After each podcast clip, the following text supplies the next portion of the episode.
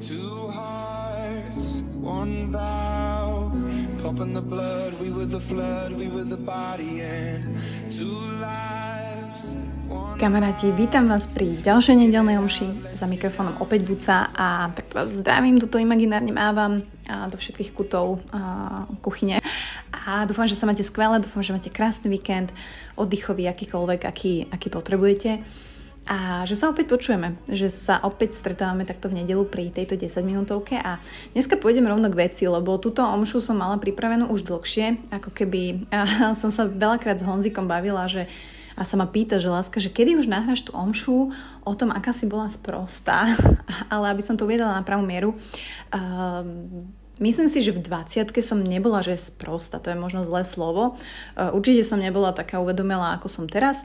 Samozrejme tomu predchádzajú rôzne situácie v živote a tak ďalej. Každý máme inú štartovaciu čiaru, každý zažívame iné veci, ale padá častokrát samozrejme otázka, že čo by si poradila svojmu mladšiemu ja a to teraz nech to nezde nejaké klíše a myslím si, že som sa aj na Instagrame dosť priamo vyjadrila na túto tému bola som dosť drsná, ale ako keby aj sama k sebe, že keď som čítala tie moje odpovede, 32-ročnej, buci 20-ročnej, tak uh, bolo to drsné. Keby mi to vtedy niekto povedal, že mám 20 a príde za mnou, tak to... A poviem si tieto veci, tak uh, možno sa aj urazím, ty kokos vtedy a možno si to ani nezoberiem k sebe.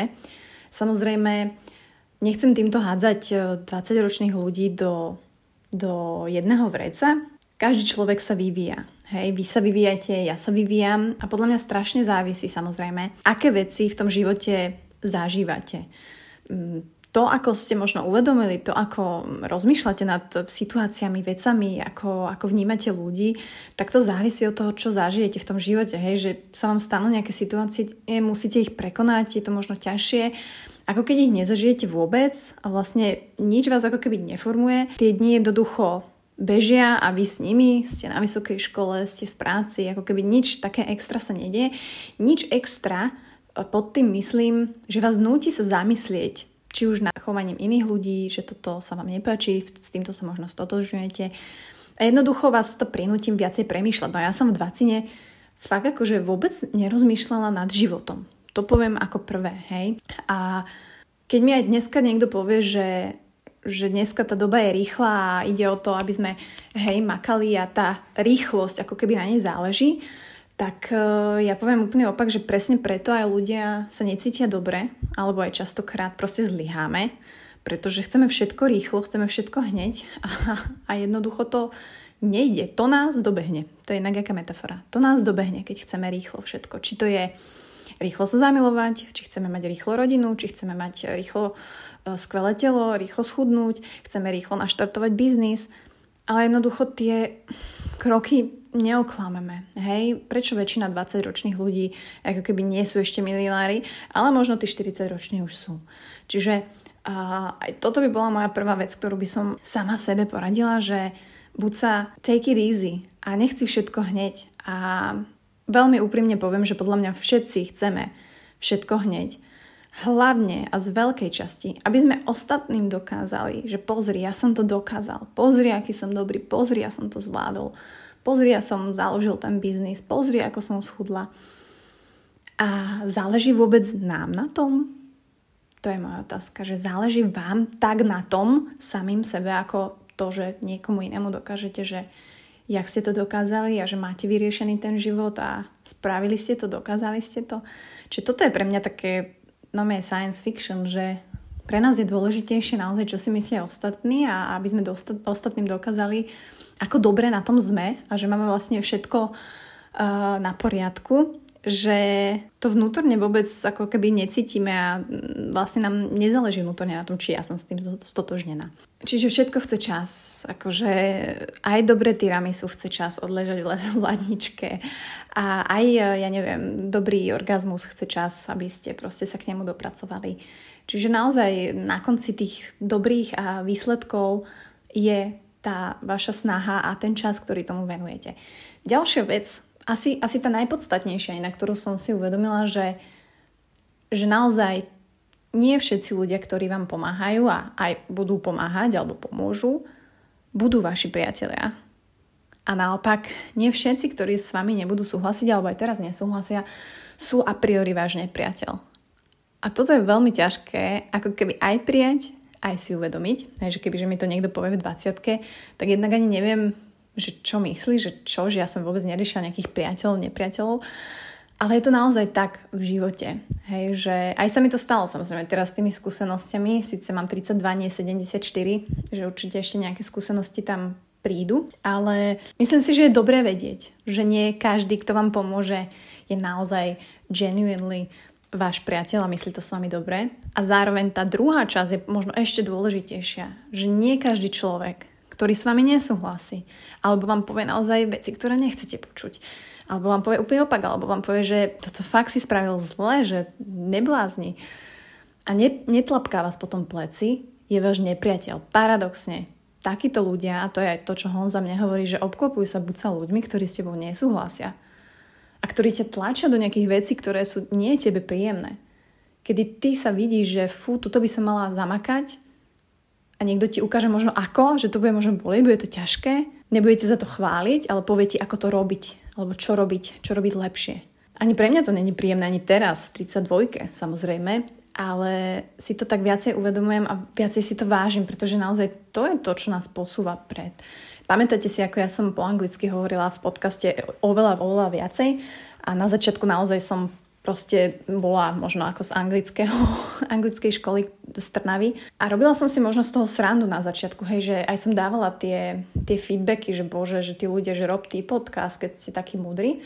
Ale zároveň ten feedback bol naozaj pravda, lebo napríklad teraz tie moje prvé časti, ktoré počúvam, sa nedajú počúvať. Pre mňa je to veľmi afektované, naozaj úprimne. Bolo to hrozné a ja vlastne ďakujem teraz tým ľuďom, že mi to napísali, pretože ak si môžete všimnúť, už to tak nerobím. Že naozaj vediem tie podcasty úplne inak, alebo teda sa snažím a dávam si na to pozor, pretože uh, je to naozaj pravda. Mne sa to viacej páči, keď rozprávam normálne. Samozrejme, že tie anglické výrazy niekedy tam sú potrebné a viac sa hodia a myslím si, že väčšina rozprávame po anglicky, takže je to v poriadku.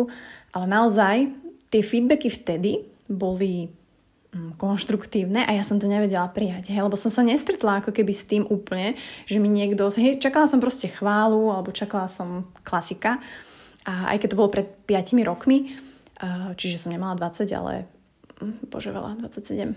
Ale bola to pravda. Takže a ja som brala, brala tých ľudí, nie že ako mojich nepriateľov, ale proste nie mojich fanúšikov, hej, že tak proste drbeš mi na podcast a uh, Pane Bože, ale mali v niečom pravdu. Takže toto by bola ďalšia vec a naozaj aj sa mi potvrdilo v živote, že niektorí moji veľmi dobrí kamaráti jednoducho už nie sú v mojom živote a urobili veľa m, takých vecí, že som bola prekvapená, že toto fakt sa nemôže diať a naozaj som sa sklamala, ale to len preto, lebo my ľudia máme očakávanie uh, od ľudí nejaké, ktoré si vytvoríme imaginárne v našej hlave, ako by ten scénár mal byť. Či je to v práci, či je to vo vzťahu, či je to v športe. A zároveň áno, keď nemáte očakávanie, tak nemôžete byť sklamaní. Hej, to je jedna vec.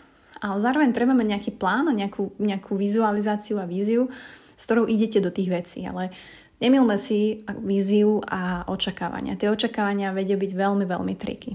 A ďalšia vec, ktorú by som poradila mladším ľuďom, a toto je možno taká téma hm, na hrane, ale je, že buď sa fakt nepí ten alkohol a nehul tú trávu tak často, hej, lebo ako keby nič mi to nedalo. Samozrejme, tá zábava, neucudzujem to, nech každý je strojcom svojich dní, ale ja to takto spätne, akože pred 12 rokmi hodnotím, kedy som sa vlastne veľmi prispôsobovala tej spoločnosti a naozaj, naozaj úprimne za mňa ten alkohol a proste v to fajčenie mi absolútne nič nedalo.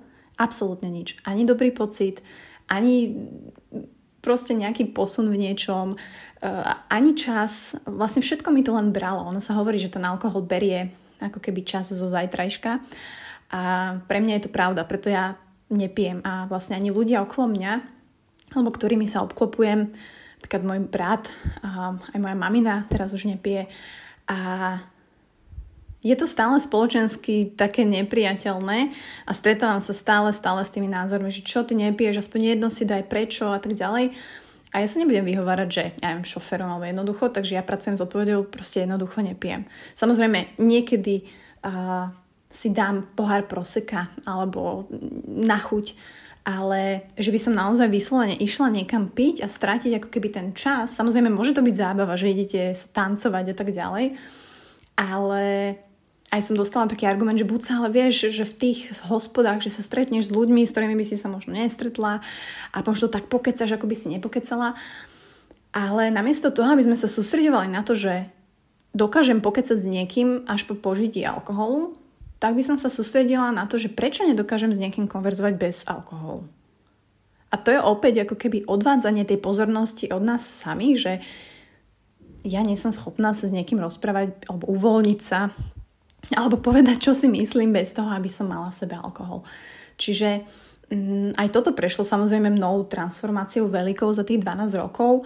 A moja odpoveď je, aj keď ste počúvali podcast s Marianom Krejčím, E, že jednoducho, keď sa budete obklopovať tými ľuďmi, ktorí hej, chodia do tej hospody a proste dajú si po tej práci 3-4 piva a bavíte sa stále o tých istých témach alebo sa stiažujete hej, nad tým drinkom a aký je život nápad a tak ďalej.